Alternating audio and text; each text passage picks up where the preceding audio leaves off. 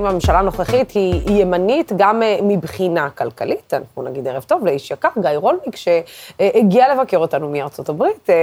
דה מרקר, הערב בשעה שמונה יכריזו ליברמן ובנט על תוכנית למאבק ביוקר המחיה. אתה במתח. לא, אני לא במתח. למה? אל, אל, אל תעצרי את לא- נשימתך. אתה לא עוצר את נשימתך? גם אתה לא? ממש לא, ממש מה? לא. תראי, קודם כל, אין כזה דבר שאפשר לעשות בהוקוס פוקוס, כן? צריך מחויבות לדבר הזה לאורך אה, זמן, ולבנט וליברמן אין את, המחוי... אין את המחויבות הזאת. קודם כל צריך לזכור שבנט וליברמן וגם לפיד ישבו בחלק מממשלות נתניהו בעשור האחרון. הם ישבו בכנסת, וזה לא דבר שבער בעצמותיהם אף פעם. הם רכבו על טיקטים אחרים לחלוטין. את זוכרת, קודם כל ליברמן מכר לנו חרדים, ואני אהרוג את ההוא, בשטח, אני אעשה ככה בעזה, וכל מיני סיפורים ברור. כאלה. בנט שר הביט... בנט ברח. בממשלת, הממשלה הראשונה שבנט ישב, הוא ישב אה, עם נתניהו, היה שר הכלכלה, שיכול לטפל הרבה ביוקר המחיה, והוא מיהר לברוח לשם וביקש את מה? את להיות שר הביטחון, כי זה פרסטיז'ה וכן הלאה. זה לא באמת עניין אותם לאורך שנים, אין להם תוכניות לאורך שנים. בשבוע האחרון, מה שמענו מהם? שמענו מהם כל מיני דיבורים על זה שהם הולכים להוריד את מס הכנסה. בשבוע שבו אה, קרן המטבע אמרה שבגלל אי השוויון צריך לשקול להעלות את מס הכנסה לעשירים בישראל, כלומר מס הכנסה פרוגרסיבי, וזה הדבר האחרון שבנט וליברמן, הרי בנט וליברמן שייכים לקבוצה הזאת שחושבים שכמה שאתה מוריד מס על עשירים, זה מטפטף אה, אה, לכולנו, למרות שקרן המטבע ורוב הכלכלנים בעולם כבר לא מאמינים באגדות האלה. כך שהחלק המעניין הסיפור הוא לוסי שהם בלחץ. פתאום עושים מסיבת עיתונאים, פתאום זה. הם וזאת- בלחץ, מה, בעקבות המחאה הציבורית? כן, הם בעקבות- בלחץ אה, בעקבות המחאה הציבורית. כי תראי, היה פה תקופה נהדרת לפוליטיקאים. למה? במשך חמש שנים, ארבע שנים, בעיקר בשנתיים האחרונות, היה קל. אני ביבי, אני אנטי ביבי, אני אנטי ביבי, זה כל הדבר היחיד שאני צריך למכור. אני מוכר שנאה לצד השני, וזו עבודה די פשוטה, זה כל, כל היום, זה קרקס כזה שכל אחד יודע את התפקיד ברור. שלו, ומה טוב בקרקס הזה עבור הפוליטיקאים? שלא צריך לספק כלום עבור הציבור, וגם לציבור לא אכפת. אני במחנה הזה, אז אני מצביע למחנה הזה. עכשיו, שהתחלפה הממשלה, ובעיקר בשבועות האחרונים, פתאום את שומעת יותר ויותר אנשים מדברים על יוקר המחיה. כי יוקר המחירה מטורף. כי הפקקים פה, אנשים מבלים שעות בפקקים בדרך. השירותים הציבוריים אה, אה, נשחקים. אנשים חופרים, סליחה, כן. בתוך הפנסיות של ההורים שלהם כדי לקנות אה, דירות. יש פה הצטברות שפתאום אנשים, למרות המחנאות, למרות ששנים פה מכרו לאנשים רק מחנה ושנאה, הגענו לאיזה רגע שהיוקר המחיה ובכלל הירידה בשירותים הציבוריים מתחילים, אנשים אומרים, אוקיי, בוא נעזוב לרגע את הביבי לא ביבי, אני רוצה, תנו לי פתרונות אבל, אמיתיים, אבל אתה- ומזה זה הם לא נראה מפחדים. לך מוזר, רולניק, שפתאום בשלושה חודשים, ארבעה חודשים, כולם החליטו להתייקר? זאת אומרת, מה שלא היה תקף לפני חצי שנה, לפני שמונה חודשים, ואנחנו עדיין היינו ב- ביוקר הרי מטורף, אנחנו חיים ביוקר, ביוקר המחיה כן. הזה כבר תקופה מאוד ארוכה. אבל מה קרה בחודשיים האחרונים שפתאום כל המונופולים, כל אותם עשירים שמרוויחים עלינו כבר תקופות מאוד ארוכות, אה, הרבה מאוד כסף, החליטו, סליחה, אין מילה אחרת, לי, לקום בוקר אחד ולהתחזר עוד יותר, בחודשיים האלה, שזה הכל היה אינטנסיבי. העלאה אחרי העלאה אחרי העלאה אחרי העלאה, זאת אומרת, וזה גם בא אחרי כבר היציאה כביכול, שאנחנו מתחילים לצאת מהמשבר של הקורונה. משהו פה לא מסתדר. מסתדר מאוד, תראה, אה, כל השחקנים שהרימו מחירים, אגב, גם בסקטור הציבורי וגם בסקטור הפרטי, הם הבינו שהמדיניות של ממשלת ישראל הנוכחית והקודמת זה מדיניות של יוקר מחיה. הם ראו מה הם עושים, הם ראו למשל שמימין ומשמאל, מלפיד ועד נתניהו, לא עשו שום דבר למשל עם מונופול הגז. הם ראו שכל המפלגות אדישות לחלוטין למה שקורה ברשות התחרות. וכמובן, כשהגיעה הקורונה, היה כל הרעש, כל הזמן היו עסוקים, תווים ירוקים, תווים פה, תווים שם, כולם היו בזה. אז אמרו, נתחיל להעלות אה, מחירים. עכשיו, קרה עוד דבר ב, ב, בשנתיים האלה של הקורונה. מי שחטף את המכה הכי קשה זה העסקים הקטנים והבינוניים. עכשיו, כשעסקים קטנים ובינוניים קשה להם, לעסקים הגדולים זה טוב. עסקים קטנים נסגרים, והכוח של העסקים הגדולים גדול. רק גדל. אז הייתה פה התעצמות אדירה של עסקים גדולים. אגב, זו תופעה שקרתה בכל העולם, והתחילו להרים אה, מחירים בצורה אה, משמעותית. עכשיו, היה גם איזו תקופה שהממשלה שפכה המון כסף לתוך השוק. נתנה לאנשים אה, דמי אבטלה, נתנה לזה, אז לאנשים גם הייתה איזו תחושת עושר לחלק מהאנשים, והם הלכו ופיזרו את הכסף. כל הדברים האלה ביחד יצרו בדיוק את הקר שהחבר'ה הבינו, אפשר להעלות מחירים, והם ידעו מההיסטוריה של חמש השנים האחרונות, שלפוליטיקאים לא אכפת. לא של הפוליטיקאים, אלא שגם האזרחים ישבו ויסתמו את הפה, נכון, כי הם תראי, יקבלו את זה, אבל... בשנתיים שהיה פה, שהכניסו והוציאו את האנשים כל הזמן מהסגרים, אנשים לא היו בסיטואציה בכלל, אה, כאילו, הקורונה העיבה פה על הכל. עכשיו, עכשיו, אנחנו אמנם בגל נוסף, אבל זה כבר לא ההיסטריה שהייתה בגלים הקודמים. כלומר, אנשים מרגישים פחות או יותר שזה בשליטה, ברור. אף אחד לא חושב שהעולם הולך אה, להתהפך. אבל אתה שומע את מי? ואז אנשים מתחילים אה, לכעוס, וזה מתחיל לבעבע.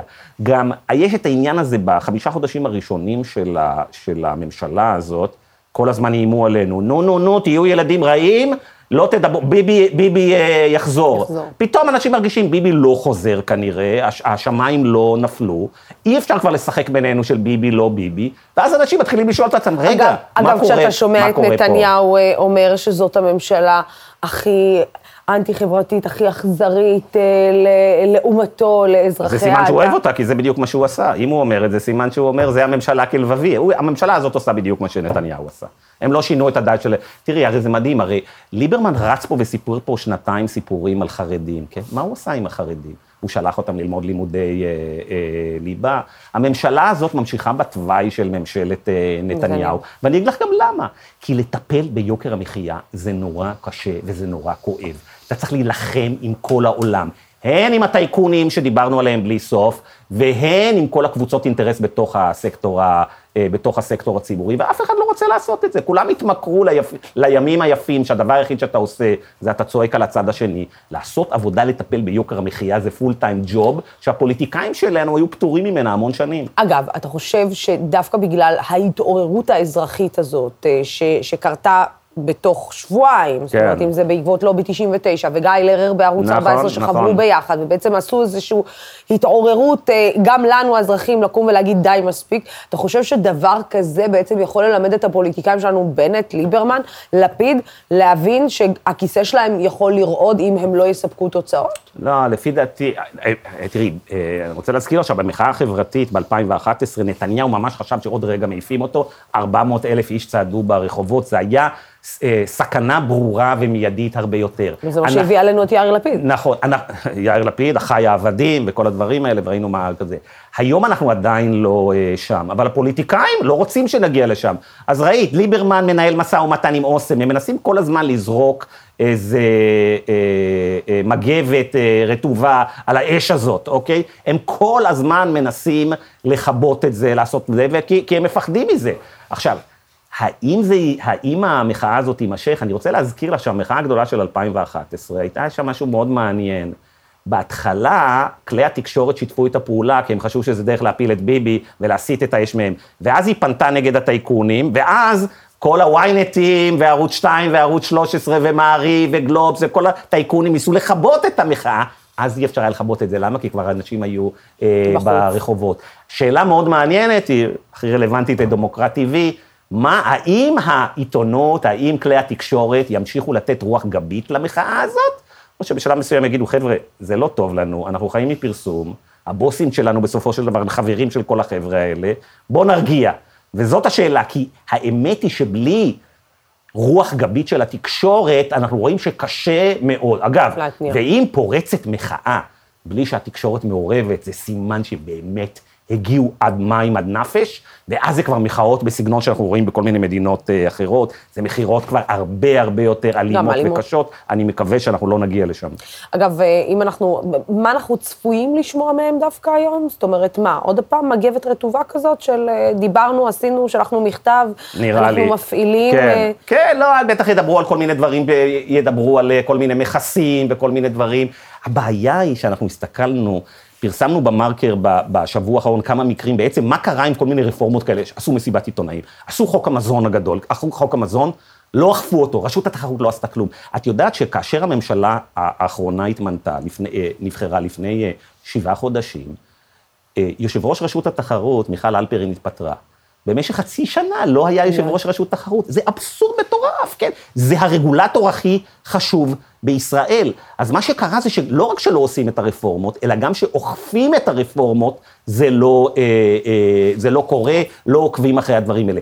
כדי שבאמת יהיה משמעות לכל מסיבות העיתונאים האלה, צריך follow-up, צריך באמת שזה יהיה חשוב. בממשלה הנוכחית לא ראיתי אף פוליטיקאי שזה חשוב לו. זאת אומרת, אתה לא חושב שיאיר לפיד או נפתלי בנט, או אה, בעצם אה, אה, ליברמן, יכולים לעמוד מול אותן חברות גדולות, מול אותם טייקונים, ולהגיד להם, סטופ, נגמרה החגיגה. הם יכולים לעשות את זה חד פעמית, אבל אחר כך צריך לוודא שהדברים האלה קורים. קורים. אתן לך דוגמה הכי טובה. בנט אמר השבוע בישיבת ממשלה, דבר מדהים, אני פשוט מוכן לחתום על זה, אמרתי, אין כמו בנט, אוקיי? הוא אמר לשרים בתחילת ישיבת הממשלה, יש פה הזדמנות לטפל ביוקר המכירה. הוא אמר, עשר שנים הממשלה לא טיפלה, מתוך זה הרבה שנים הוא היה, היה בפנים. שהוא היה שם, ואז הוא אמר, אנחנו צריכים להקטין את הכוח של הלוביסטים ובעלי העניין. שאפו בנט, בדיוק הדברים שאני הייתי אומר אם הייתי במקומו, או אם הייתי צריך לתת לו עצה. אלא מאי? שהוא אומר את הדברים האלה בישיבת הממשלה, וזה 99% מהצופים לא יודעים ולא זוכרים. יושב לידו מזכיר הממשלה שלו. ומי הוא מזכיר הממשלה של בנט? לוביסט. בן אדם שהיה עד לפני חצי שנה לוביסט של כל החברות הגדולות האלה, בנט, שלום שלמה, בנט מינה אותו להיות uh, מזכיר הממשלה. עכשיו תביני, היו לנו מזכירי ממשלה לאורך ההיסטוריה בישראל, גרועים, טובים, ימנים, שמאלנים, מה שאת רוצה. לוביסט עוד לא היה לנו. בנט הוא ראש הממשלה הראשון בישראל שלקח לוביסט של חברות גדולות. אז אני אומר לך, תראה, אתה בא ואתה אומר, שרים יושבים בשוב השולחן. איזה קטע, אתה יודע, זה, אני חושבת שזה זה, זה פרט שאנשים בכלל, כאילו, אין להם מושג. ברור, הרי אם ביבי היה ממנה לוביסט, כולם פה היו קופצים וזה, אבל זה בנט וזה, ואת יודעת, הוא נחמד, ופה ושם, וחיכינו להחליף את ביבי. תחשבי, יושב בנט בישיבת הממשלה, יושבים כל השרים, והוא אומר להם, צריך להקטין את השפעת הלוביסטים. מימינו יושב בן אדם שכל חייו היה לוביסט, וכמובן היועץ של לפיד, יועץ של בנט, יועץ של כל המפלגות, אבל למה הוא לוביסט כל כך מוכשר? למה חברות גדולות צורכות את שירותיו? כי הוא מחובר לכל הפוליטיקאים. אז איך אפשר, להחזיר, איך אפשר לחשוב שהדבר הזה רציני? הרי בממשלת בנט, כמו בממשלת נתניהו, כל הזמן נכנסים ויוצאים לוביסטים. אנשים במשרות ממשלתיות, עוזבים ומיד, בלי צינון, הופכים להיות לוביסטים, כל הזמן זה קורה בשתי הממשלות, ולוביסטים נכנסים לתוך הממשלה. כל מה שבנט היה צריך להגיד, במקום להגיד להם אנחנו הולכים להילחם בלוביסטים, אל תיתנו כוח ללוביסטים, אל תגיד, תגיד, רבותיי, כל הלוביסטים שעובדים היום ב, ב, בממשלה מפוטרים מחר אה, בבוקר, ואני מודיע שצינון, אין מצב יותר שמישהו יכול לעזוב את הממשלה, את הפוליטיקה, את הרגולציה, ולהפוך להיות לוביסט, וגם אני מודיע, אנחנו לא מגייסים יותר מהלוביסטים, כל כך פשוט. עכשיו, למה זה כל כך פשוט לכאורה? בגלל ש... כל המפלגות יתמכו בזה, מימין ומשמאל. את רואה מפלגה שאומרת, לא, אנחנו מפלגת הלוביסטים? הרי כל ה... את רואה איזה ציבור שיגיד, לא, אנחנו רוצים לוביסטים בממשלה? הרי זה ברור ש-99% מהציבור יגיד תודה. הס... אז למה הוא לא עושה את זה? הסיבה היחידה שהוא לא עושה את זה, בגלל שהלוביסטים כל כך שלובים עמוק, חברתית, כלכלית, בתוך המרקם הפוליטי שלנו, שלא לדבר על זה שהם מחוברים לעיתונאים, הם מחוברים בכל מקום. ברגע שיודיעו, אנחנו מסלקים את כל הלוביסטים, ולא מכניסים לוביסטים לממשלה, תזמיני אותי לכאן ואני אגיד לך, לוסי, המחירים הולכים לרדת, לוסי הולכת להיות מהפכה. טוב, אז בואו נדבר על פגסוס, אה, כי כנראה אה, חר לא יצא מהממשלה הזאת, אבל אולי ועדת לפחות חקירה... נבלה. כן, לפחות נבלה. ועדת חקירה אולי אה, כן תצא, ואיך זה שאתה לא נמצא ברשימה של האנשים שהאזינו להם לטלפון? כן, קודם כל אני יוצא תמיד מנקודת הנחה שמאזינים לטלפון, ואני לא מוטרד מזה, אני חושב שאנשים ישרים לא צריכים להיות מוטרדים נכון. מזה שמאזינים להם לטלפונים. תראי, אה, אנחנו לא יודעים בעצם מה קרה בפגסוס. יש פער עצום בין מה שכלכליסט ואחרי זה עיתונים אחרים אה, פרסמו, לבין מה שהמשטרה. אז הכל אנחנו לא יודעים. המשטרה אומרת, הם אומרים עשרות ומאות, המשטרה אומרת אה, אה, שלושה אנשים. הם אומרים לא חוקי, המשטרה אומרת היו אה, אה, צווים. אנחנו לא יודעים את העובדות, אף אחד עוד לא הציג עדיין ראיות, אנחנו לא מאמינים לכלום פה, עד שלא נראה hard evidence ונראה שעשו חקירה אמיתית, וכרגע זה לא נראה שהולכים לכיוון של, ברגע זה אני עדיין לא רואה שהולכים לכיוון, כל מה שאמרו הצוות בדיקה הזה וכן הלאה, לא ברור מה הסמכויות, לא ברור מה השקיפות, האנשים ששמו שם, כרגע אנחנו לא נראה לי במסלול שאנחנו הולכים לברר את העניינים, אבל... בוא, צריך לדבר על, על פיל נוסף גדול בחדר שעליו פחות מדברים, אוקיי? כן. פה את העובדות עדיין אין לנו. העיתוי. מתי מגיעה פרשת NSO ופורצת ותופסת את כל השיח הציבורי בשבועיים האחרונים?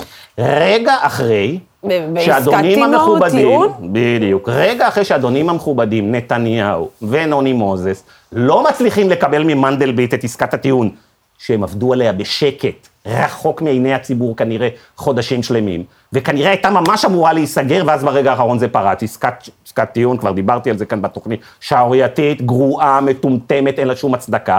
הם לא מצליחים לקבל את זה, ותראי, מיד כאשר, כמה ימים אחרי שברור שאין עסקת טיעון, פתאום NSO, הכל, ופתאום זה משתלט על הכל, ומיד את רואה את כל כלי התקשורת, מתחילים להדהד את זה ב- אז רגע, אז בטירוף. מה אתה אומר, זה שזה הכל ספין?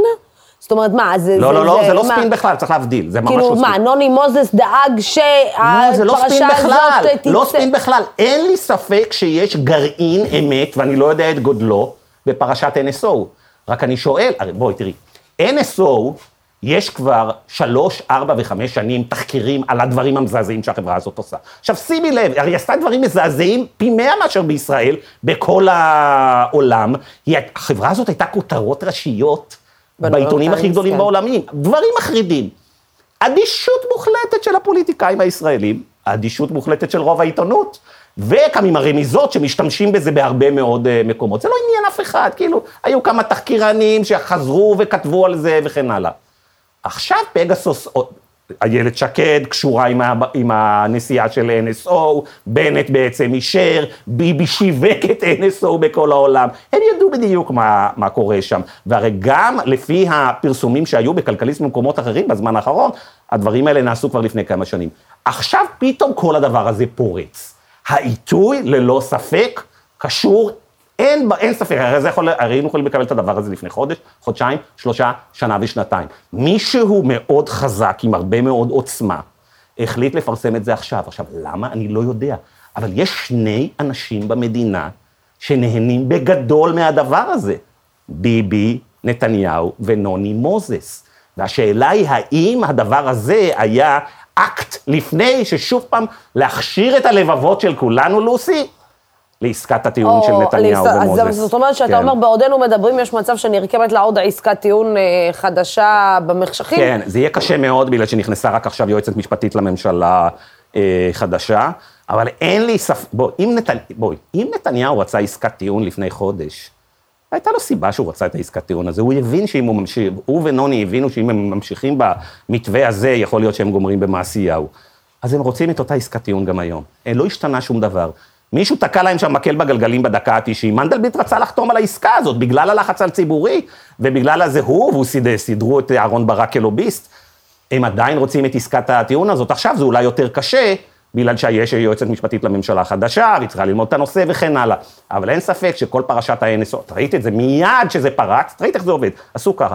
מערכה ראשונה אומרים NSO פרצה, מערכה שנייה אומרים NSO פרצה למפגיני בלפור, מיד כל השמאל והמרכז, אה, צריך, כולם קונים מיד את הסיפור. ואז שכולם מתלהבים שפרצו למפגיני בלפור, אומרים בעצם פרצו גם לאנשים שקשורים בתיקי נתניהו. תראי את המהלך המתוכנן פה. ואז, אה, פרקליטי ראש הממשלה פונים לבית המשפט ומבקשים לעצור את המשפט. אגב, יש טק, מצב, טק, טק. יש מצב כזה, למרות שזה נראה שבית המשפט לא ממש מתרשם אה, מהעניין הזה, ו- בית אבל- המשפט לא צריך להתרשם, רבותיי, תראו לי ראיות שלא ראינו עד עכשיו, שה, אה, שהפרקליטות תגיד, תשמעו, בתוך הראיות שאנחנו מבססים להם את המשפט, יש NSO, אין כזה דבר so far. אז, אבל מה? בחוץ, בעיתונות, כולם צועקים לעצור את המשפט, כאילו שכבר הדברים האלה קרו. כן, גם בשמאל, דרך אגב, גם אנשי שמאל וגם אנשי ימין, בלבלו אותם. בלבלו את כולם. בלבלו אותם, בטח. אה, ואין לזה שום קשר לזה שאתה מדה-מרקר או מכלכליסט, אנחנו רק אה, מעלים פה אה, תהיות, אבל... דה מרקר פרסם נונסטופ דברים כן. על זה, אנחנו לא הגענו על NSO.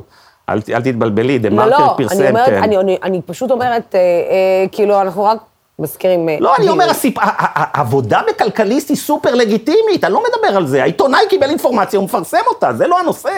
אז אני שואל על- העיתוי. כן, העיתונאי מקבל ומפרסם. אז בואו רגע שנייה נעבור אה, אה, מ... בואו נראה אם... דרך אגב, אתה חושב שיש סיכוי שהמשפט הזה יידחה בצורה כזאת או אחרת? אפ... הסיכ... אה, הסיכוי הוא לא אפס, אבל אני לא רואה סיבה שצריך לדחות את ה... לפי מה שפורסם עד עכשיו. בואו נעבור רגע שנייה לאירופה. אירופה מחליטה שהיא רוצה לחסום את פייסבוק, אה, כן. את מתן השירותים של פייסבוק אה, בתוכה, להעביר מידע, זה מה לא בדיוק ככה. קורה שם?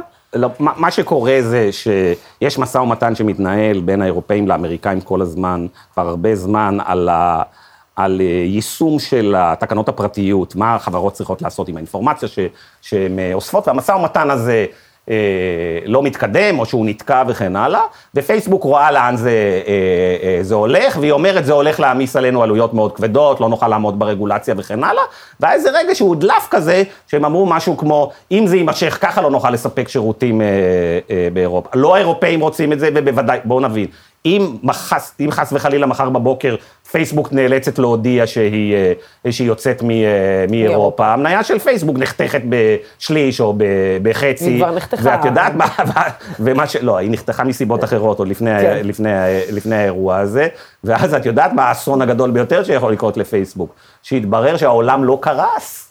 אנשים עדיין יכולים לנשום, ואנשים עדיין זה, ואז באותו רגע גם, ברגע שלא יהיה פייסבוק, את יודעת מה עוד יכול לקרות? יצמחו שירותים שמתחרים לפייסבוק. אז הדבר האחרון שפייסבוק הוא מוכנה לעשות, זה אפילו לנסות יום אחד או יומיים בלי שיהיה פייסבוק. העניין הזה אה, אגב, ייפתר. אה, אתה חושב שבעצם אנחנו מתקרבים לעידן הזה שבו פייסבוק, אה, עזוב שמבחינת משתמשים ויוזרים, ו- ולהגיע לסף, ה, אה, גם סף היוזרים המקסימלי שלך, כי יש גם סף מקסימלי של בני אדם בעולם הזה, אתה חושב שפייסבוק אולי הגיע למקום שבו כנראה זהו? כן? אין ספק. אני חושב שפייסבוק הגיע למקום הזה כבר מזמן. מה שמחזיק את פייסבוק כבר כמה שנים זה שני דברים.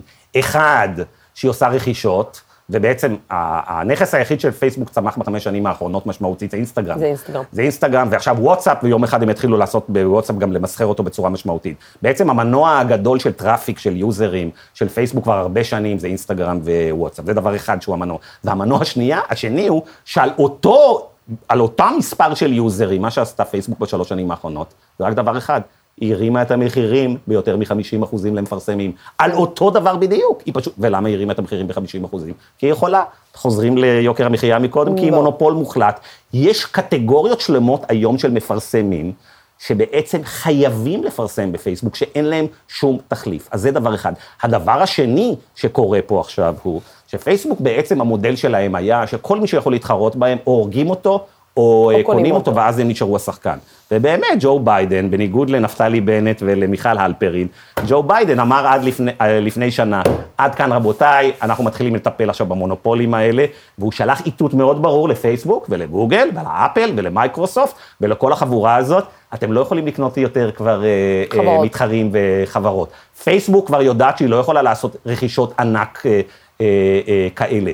וזה קר מעניין, כי אם הסקטור העסקי, חזרה למה שדיברנו מקודם על ישראל, אם רואים שהראש, הנשיא או ראש הממשלה נחוש, אז חברות מתחילות לחשב מסלול מחדש. זה מה שקרה לפייסבוק. פייסבוק הבינה כבר שהיא לא יכולה את זה, השוק מבין את הדבר הזה, וזה קשור גם לנפילה שראינו במניות פייסבוק לפני שבועיים, שבתוך שלושה ימים הם איבדו 250, 200 250 זה לא מיליארד היה איזשהו דולר. באג מערכתי, או שזה איזשהו... לא, שום באג, שום באג.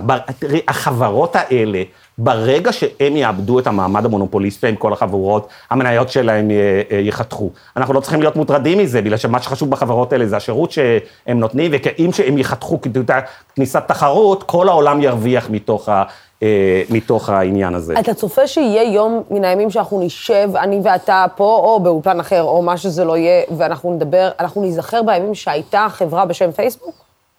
קודם כל זה כבר קרה בגלל שהוא שינה את זה למטה. למטה. גם תרגיל שהוא עשה, כשהוא, שהוא ראה שבכל הסקרים, פייסבוק בהדרגה זה קרה תוך חמש שנים, הפכה לאחת החברות הכי שנואות בארצות הברית. לדעתי פייסבוק היום זה מותג יותר שנוא מחברות הטבק, אוקיי? אז קודם כל, זה שקוראים לה כבר מטה, ולא פייסבוק, זה אומר שהוא מבין שפייסבוק יום אחד יכולה למות, אוקיי? אז זה השלב, ה, זה השלב הראשון. התשובה היא כן, בהחלט כן. ברגע שבו תהיה, שההגבלים העסקיים האמריקאים, הרי יש תביעה של ה- של ה-DOJ ושל ה-FTC לפרק את אה, פייסבוק. פייסבוק. ברגע שאם, אם באמת החברה הזאת אה, תפורק ותתחיל תחרות, ויפתחו אותה, את הארכיטקטורה של פייסבוק, ואפשר יהיה להכניס תחרות, אני בהחלט רואה מצב שיבואו שירותים יותר טובים.